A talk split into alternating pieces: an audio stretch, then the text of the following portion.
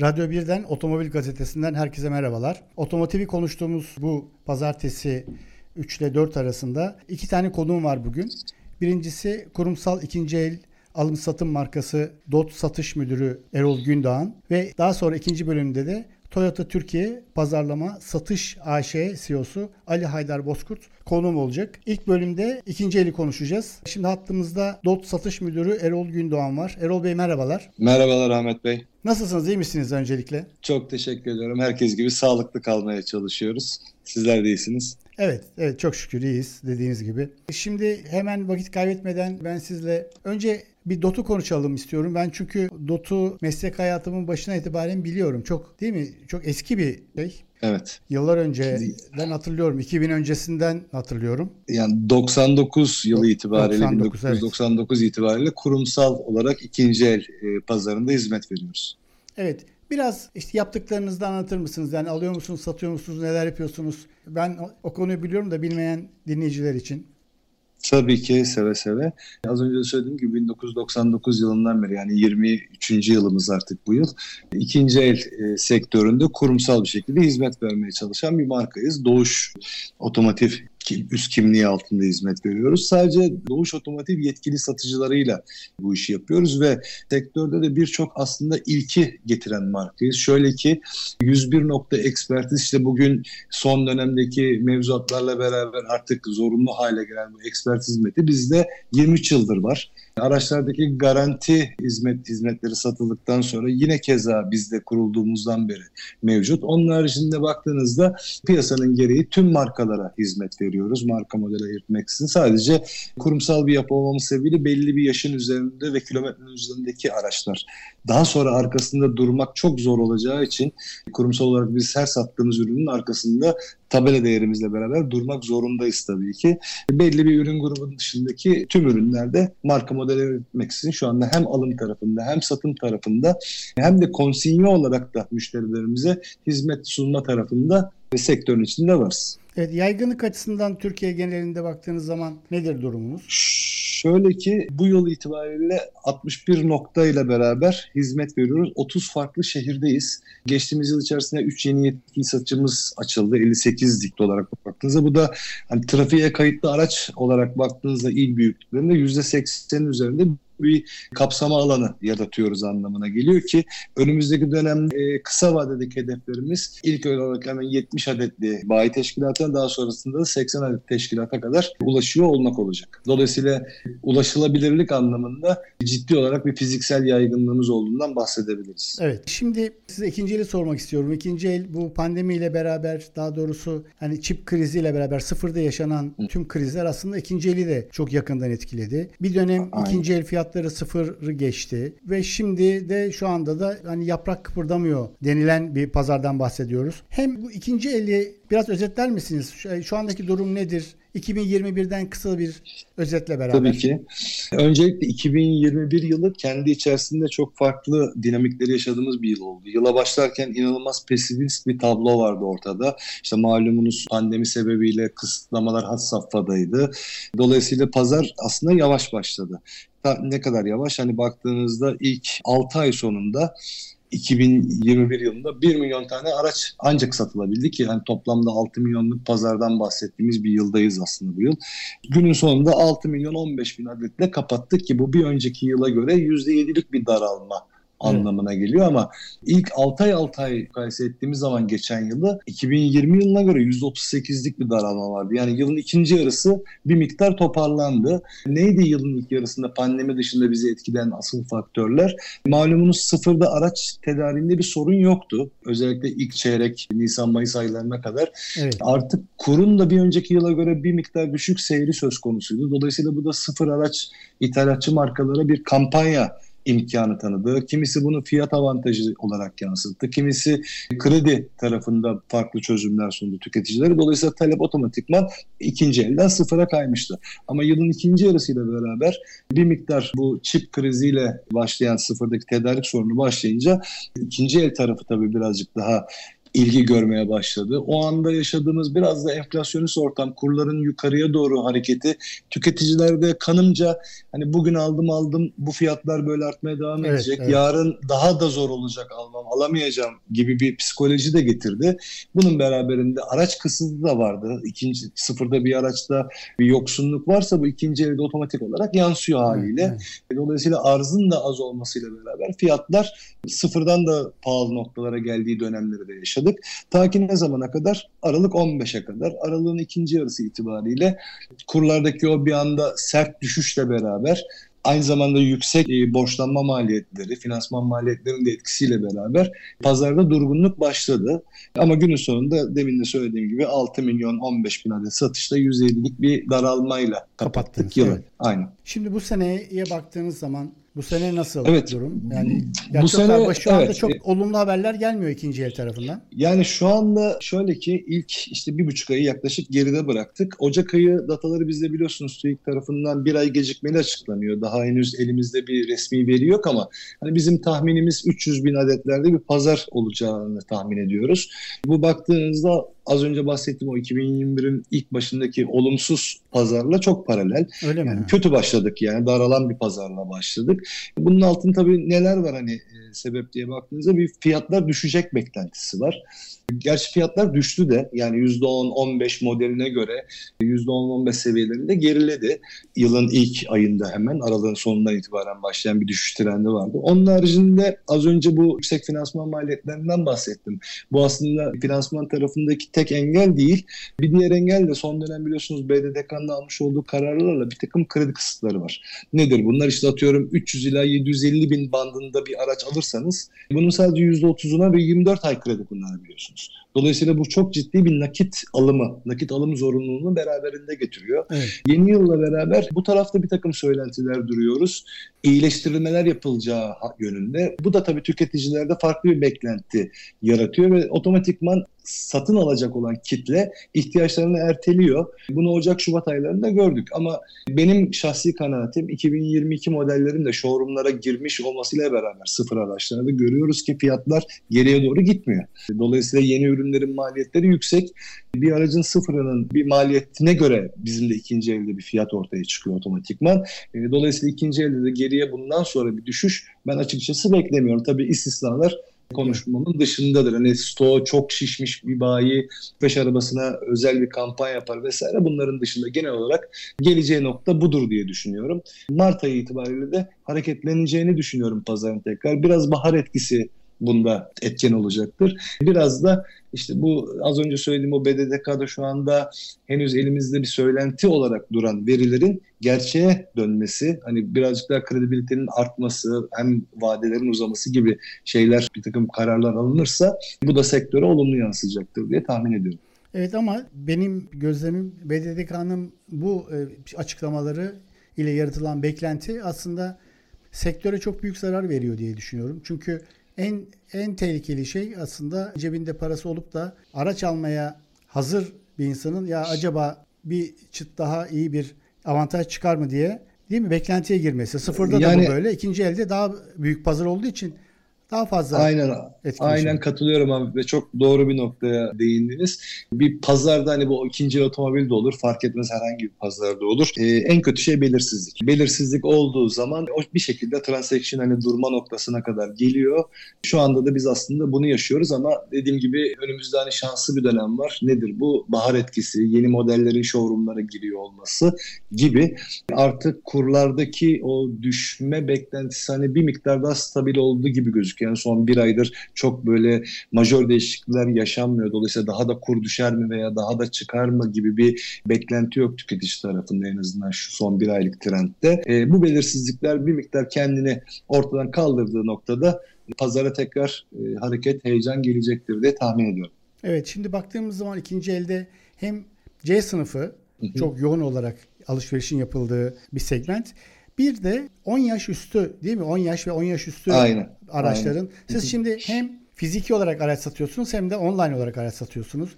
Burada bir değerlendirme yaparsanız tüketicinin refleksleri konusunda neler söyleyeceksiniz? Şöyle ki önce çok bir noktaya değinmek isterim. Online olarak araç aslında satmıyoruz. Online olarak araç alıyoruz ama evet. satışlarımız bizim fiziki olarak yapılıyor. Az önce bahsettiğim altmış bir yetkili evet, satışımızın evet. üzerinden yapılıyor.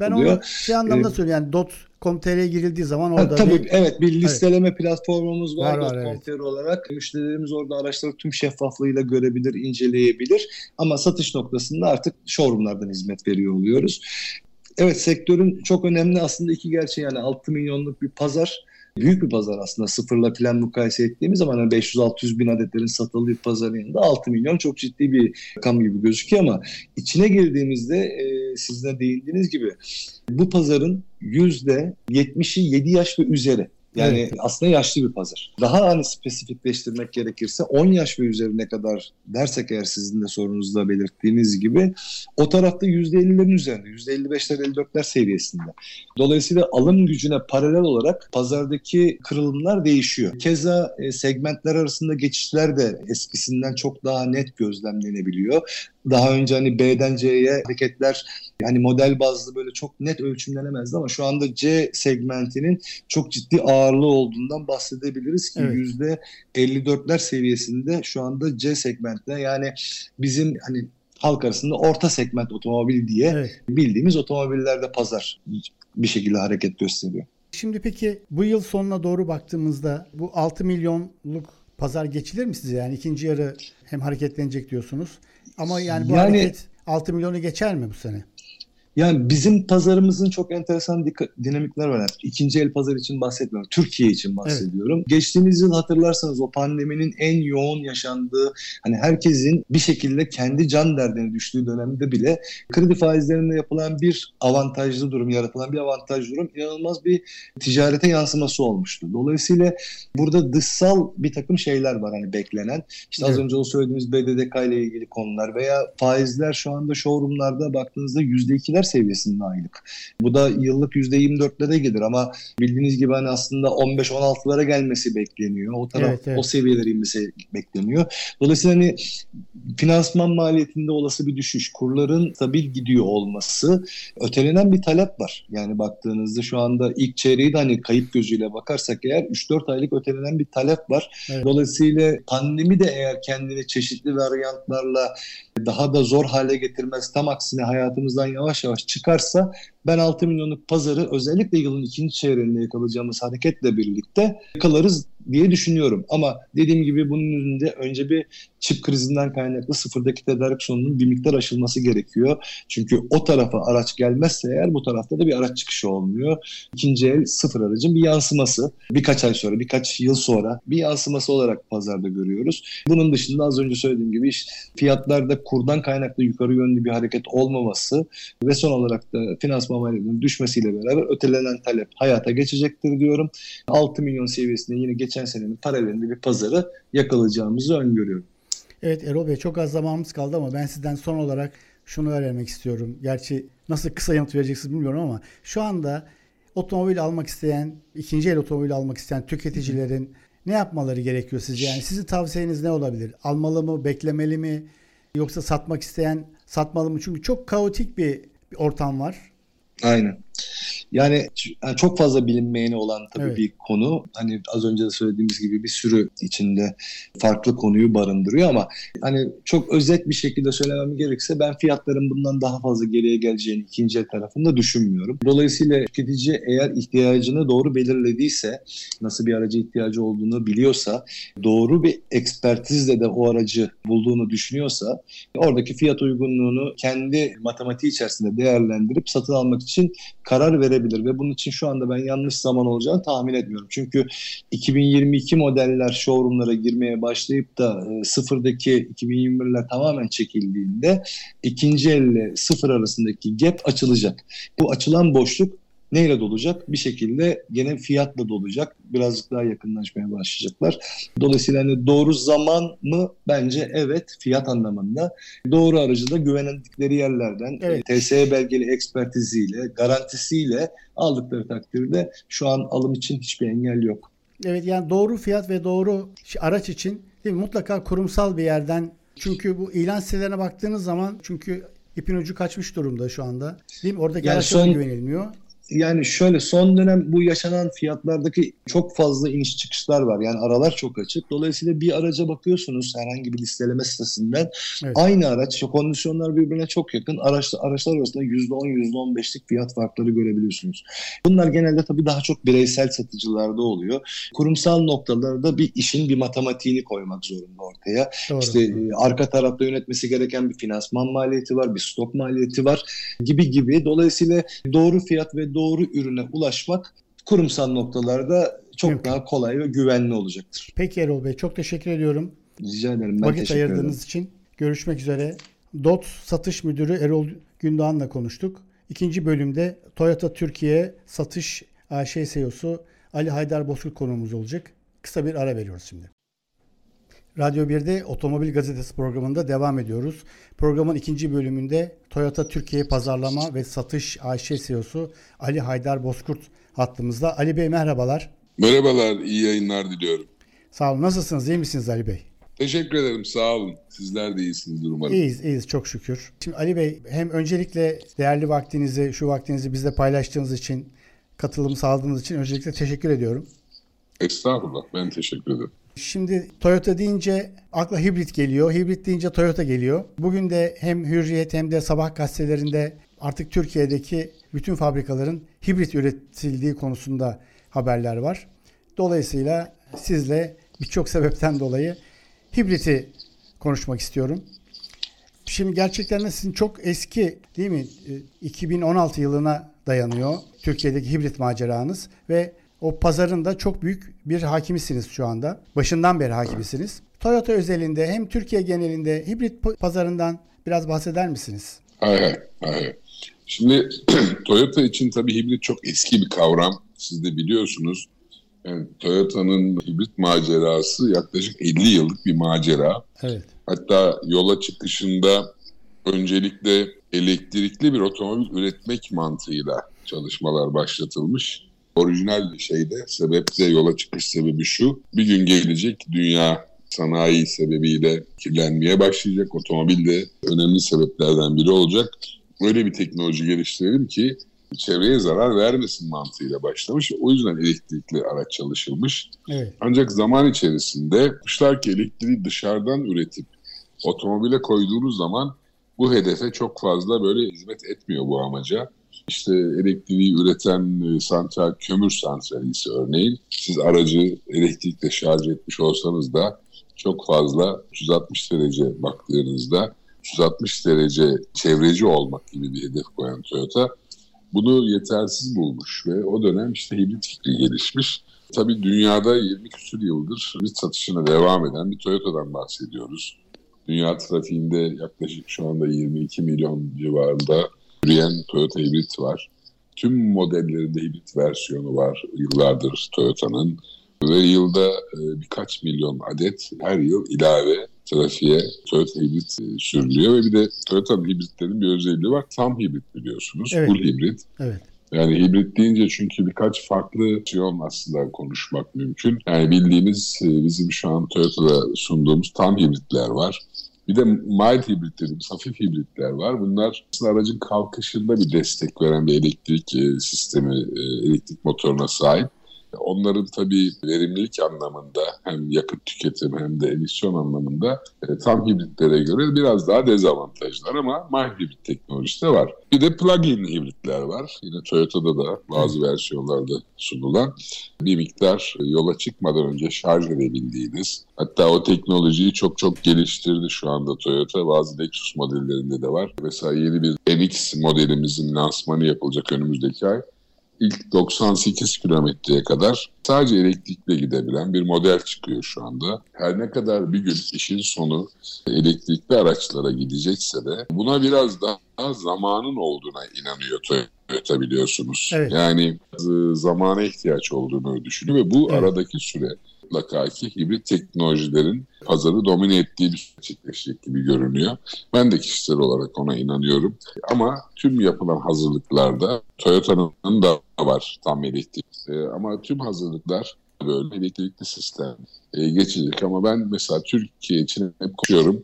iki bin otuz beşten önce bu gelişmenin Türkiye pazarında olacağını çok ihtimalli görmüyorum, işin doğrusunu söylemek gerekirse.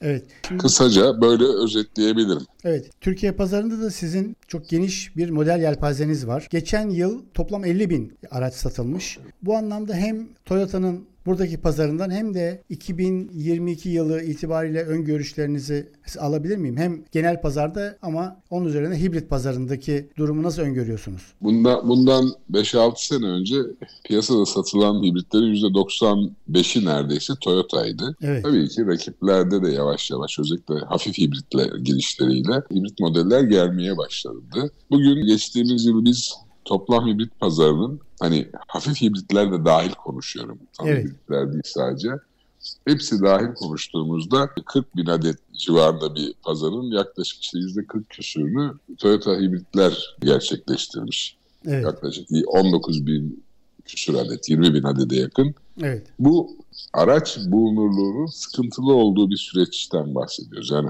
aslında aracımız olsaydı, doğru, bu oranı çok daha yukarıya taşıma şansımız da olabilirdi. Biz geçen yıl elli iki bin küsur adet toplamda araç satmışız hafif ticarilerle birlikte.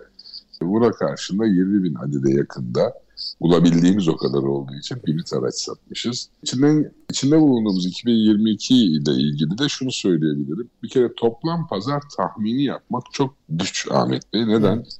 Siz de biliyorsunuz. Şu anda pazarın nereye evrileceğini biz normalde hesaplarken birçok kritere bakarız. İşte ekonominin durumuna, satın alma gücüne, evet, döviz kuruna, faizlere, bunlara bakarız. Ama şu anda öyle bir bir numaralı sıkıntı var ki ürün bulunmuyor.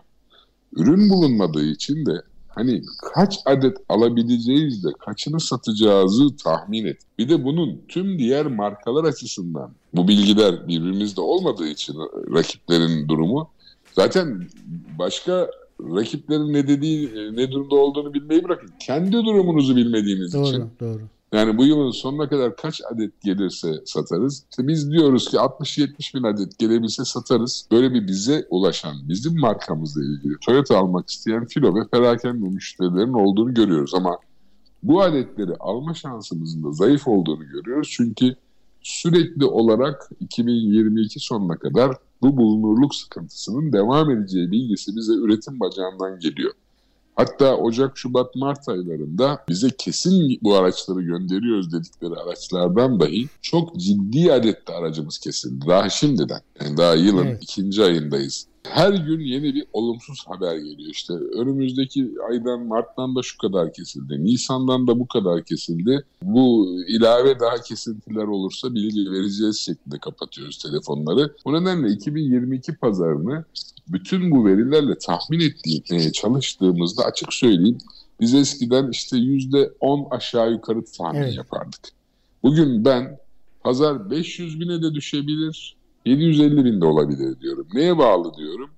İşte ekonomik durum ve gelişmelere bağlı. Kur seviyesine bağlı. Şu an taşıt kredilerinde büyük bir sıkıntı var. Kredi kullanmak kolay değil. Evet. Buna bağlı. Matrah güncellemesi uzun zamandır beklediğimiz bir şey. Şu anda araçların çok büyük oranda yüzde seksenlik üst dilime girmesi sebebiyle satışlar maalesef, tam bir yandan araç yok ama bir yandan da satışlarda araç olsa o kadar beklenen hızda gider miyi düşündürüyor. Bunların hepsine bağlı olarak iyi giderse yedi yüz elli bin olacağını düşünüyorum. Daha fazlasını ben kişisel olarak çok öngörmüyorum.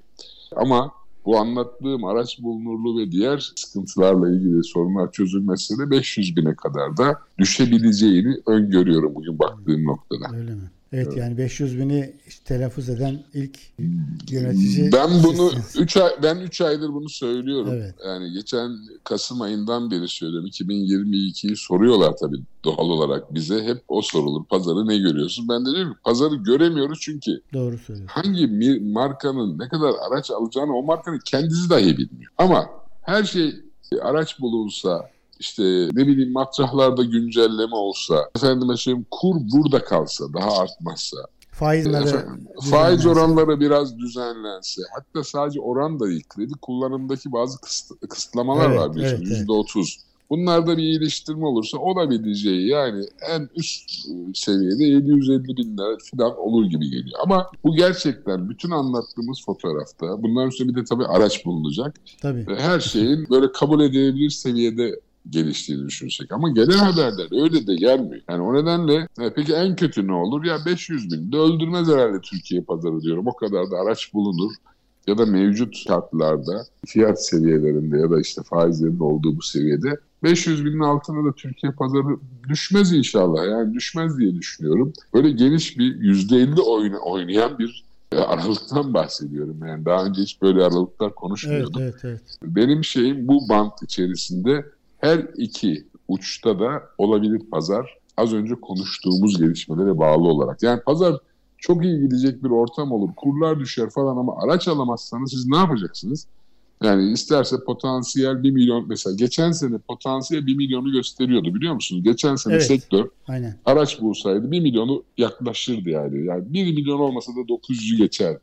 Ama araç olmadığı zaman ne, yap- ne yaptık? Hiçbir şey yapamadık. Yani ben Toyota özelinde söyleyeyim. Geçen sene biz yetmiş beş bin araç bulsaydık onları da rahatlıkla satardık. Ama elli iki bin küsur araç bulabildik, onu sattık. Ama bu sene öyle değil. Bu sene yani biraz daha geçen seneye göre zor bir sene. O nedenle böyle bir geniş aralıktan bahsediyorum. Ya beş yüz bin kimse söylemiyor ama evet, olabilir. Olur. Yani matrahlar güncellenmezse, işte kredi kullanımındaki kısıtlamalara bir düzenleme gelmezse, hele bir de kur falan biraz daha artarsa, Allah korusun öyle şey istemiyoruz ama yani artarsa, evet, bir de bir yandan araç bulamazsanız kalırsınız da beş yüz binde, yani olmayacak şeyler değil bunlar. ÖTV konusunda beklenti var da umut var mı? Umudunuz var mı yani düzenlenme konusunda? Vallahi, düzenlenecek gibi mi sizce? Valla ÖTV konusu hep sürprizlere gebe evet, bir konu. Yıllardır ben... Bir, bir yani gece ansızın. Tabii yirmi beş yılı geçti ben bu sektördeyim. Evet. Olumlu haberlerde, olumsuz haberlerde hep bir gece ansızın gelmiştir genel olarak. Yani ÖTV artışı haberi de bir sabah uyanırsınız gelir. Ya da ÖTV'de bir işte teşvik söz konusu olursa o da bir sabah gelir. Yani şu anda kesinlikle yapılması gerektiğini biliyoruz. Yani matrahların güncellenmesi gerektiğini biz biliyoruz. Ama hani kimse tahmin edemiyor ki ya bu iş olur, ne zaman olur, işte bu ay olur, üç ay sonra olur. Bunların hepsi tamamen böyle hissiyatla ilgili, evet, bir dayanağı olmayan tahminlerden öteye geçemiyor. Yani bir sabah herkes gibi biz de öğreniyoruz. Yani ÖTV'de matrah güncellenmesi oldu ya da ÖTV arttı ya da işte teşvik geldi, her neyse bu. O nedenle matrah güncellemesiyle ilgili yani ben şu an size desem ki ben şu tarihte falan bekliyorum desem, tamamen dayanağı olmayan, hiçbir mesleki olmayan, bana göre uçuk kaçık bir şey. Hani evet, ne derler? Loto tahmini gibi yani, aynen, aklından bir sayı tutuyor. Onun ötesine geçmez bugün yapacağımız herhangi bir yorum. Şimdi az bir zamanımız kaldı. Hibritle başladık, hibritle bitirelim istiyorum. Şimdi hı hı, elektrikli otomobiller geldi. Tabii sınırlı bir sayıda ama bence Türkiye'de artık hibrit modellerinin Türkiye'de üretilmeye başlamasıyla daha çok herhalde pazarda göreceğiz. Rekabet daha da artacak. Hibrit evet, konusunda ne düşünüyorsunuz? Yani bu, bu rakamları iki katını bulur muyuz? Ee, hibrit konusunda bir teşvik daha gelir mi? Çünkü diğer markalar da hibrit konusunda bir teşviğin olması gerektiğini söylüyorlar. Bu konudaki görüşlerinizi alabilir miyim? Valla ben başından beri, yani bundan belki sekiz on sene öncesinden beri hep aynı şeyi söyledim. Tüm hibrit teknolojili araçların desteklenmesi lazım. Çünkü evet, dünya böyle yapıyor. Yani dünyada çevreye duyarlılık, petrole bağımlılığı nispeten biraz da olsa azaltacak destekler sunan böyle bir teknoloji tüm dünya desteklediği için ben herhangi bir ayrım yapılmadan işte motor hacmi, motor gücü, şusu, bütün e, hibritlerin desteklenmesi gerektiğini söylüyorum. Çünkü dünyanın genelinde sistem e, böyle çalışıyor işin doğrusu. Evet. Olması gereken bu. Evet. Yani, ama ne yapılırı bilmiyoruz çünkü şu anda sadece belli teknolojilerine destek var. Yani mesela hafif hibritlerle tam hibritlerin ayrışması belki gerekebilir. Onu bilemiyoruz, nasıl bakarlar, nasıl düşünürler ama evet. Hani çevreye duyarlılık ve yakıt tüketimine katkı konusunda bu tür ayrıştırmalar olabilir. İşte plug-in hibritler ayrı, evet. Tam hibritler ayrı ve mild hibrit dediğimiz hafif hibritler ayrı şeklinde de olsa genel bir teşvik olması lazım. Ama beklediğiniz bir şey var mı derseniz aynı az önce ÖTV'de söylediğim yorumu yapacağım. Hiçbir beklentimiz, bilgimiz yok bu konuda. Yakın zamanda bir değişiklik bekliyor muyum? Kişisel olarak beklemiyorum. Çünkü evet. Biz yıllardır daha böyle dünyadaki büyük pazarlarda olduğu gibi çevreye duyarlı teknolojilerin desteklenmesine uygun yeni bir ÖTV sisteminin olmasını savunduk. Yani şimdi tabii ki ÖTV keşke olmasa, onu istiyoruz da şimdi evet. O gerçekçi bir talep değil. Şimdi devletin bu paraya ihtiyacı var, bunu hep konuşuyoruz. Ama en azından ÖTV'nin kriterleri evet. Şimdiki yeni üretilen teknolojileri desteklesin. Mesela değişen şartlara motor... göre düzenlenebilir. Tabii, ekonomik tabii. Şartlar motor... değil, her şey değişti çünkü. Şimdi bakın, motor hacmine göre bizim otuz sene önce de öyleydi. bir altının üstü lüks kabul ediyor. Neye göre lüks? Aynen. Şimdi bir altının altında da bir sürü tırnaklı lüks denilen markaların otomobilleri var, satılıyor. Şimdi demek ki motor hacmi tek başına belirleyici olmaktan çıkmış artık. Hatta bugün dünya büyük, daha verimli büyük motorlara yöneliyor. iki litre motorlara yöneliyor. Ama biz Türkiye'de iki litre motoru deyince kimse evet, dokunamıyor evet. Bile üzerindeki vergi yükünden. Oysa yani hem müşterilerin bu teknolojileri kullanmaya hakkı olduğuna inanıyoruz, hem de o daha verimli motorların cezalandırılmaması gerektiğini savunuyoruz. O nedenle motor hacminden bir çıkması lazım bu vergi formülasyonunun. Mesela bu çok büyük bir devrim olur, birisi bu işe bir el atarsa. Ama yakın gelecekte böyle bir değişim bekliyor muyum? Doğrusunu söylemek gerekirse beklemiyorum. Peki hibrit pazarı ne kadar büyür Türkiye'de? Yani vallahi bu gidişe... hibrit pazarı, ben söyleyeyim, dizelin yerini almaya oynuyor. Evet, biz de mesela evet, dizel satışların ilk biten markaydık. Biz evet, bitirdiğimiz evet. sene acaba müşteriler hibriti nasıl karşılayacak, dizelin yerini tutacak mı dedik. Vallahi ilk yıldan itibaren hiç tereddütsüz herkes dizel bırakıp bırakan herkes evet. hibrite geçiş yaptı. Ben evet. önünün çok açık olduğunu düşünüyorum.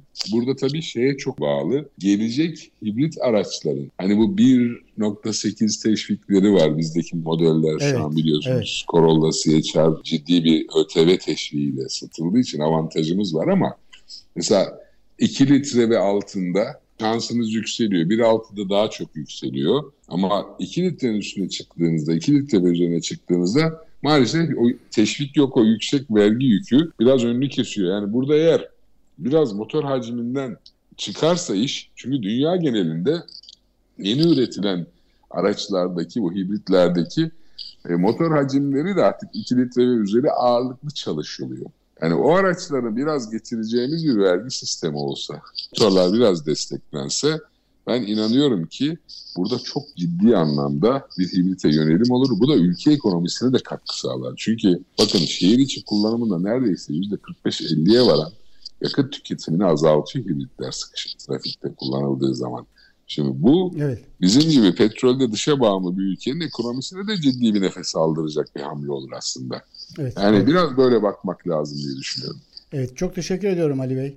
Katılımınız için, değerli paylaşımlarınız için. Rica ederim. Ben teşekkür ediyorum beni davet ettiğiniz için. Rica ederim. İyi yayınlar diliyorum. Sağ olun, sağ olun. Görüşmek üzere. Hoşça kalın. Evet, Otomobil Gazetesi'nde bu hafta önce D O T Satış Müdürü Erol Gündoğan'ı konuk ettik. Onunla ikinci el online pazarını konuştuk. Kısaca söyleyeyim, tüketici odaklı bir program yaptığımız için. Erol Gündoğan der ki, otomobil almak için beklememek lazım çünkü fiyatlar daha düşmeyecek diyor. Ardından da Toyota Türkiye Pazarlama Satış A Ş C E O'su Ali Haydar Bozkurt'la görüştük. Hibrit konusunu görüştük. Hibrit otomobilleri görüştük. Bu haftalık da bizden bu kadar. Önümüzdeki haftaya Pazartesi günü Otomobil Gazetesi'nde görüşmek üzere. Hoşça kalın.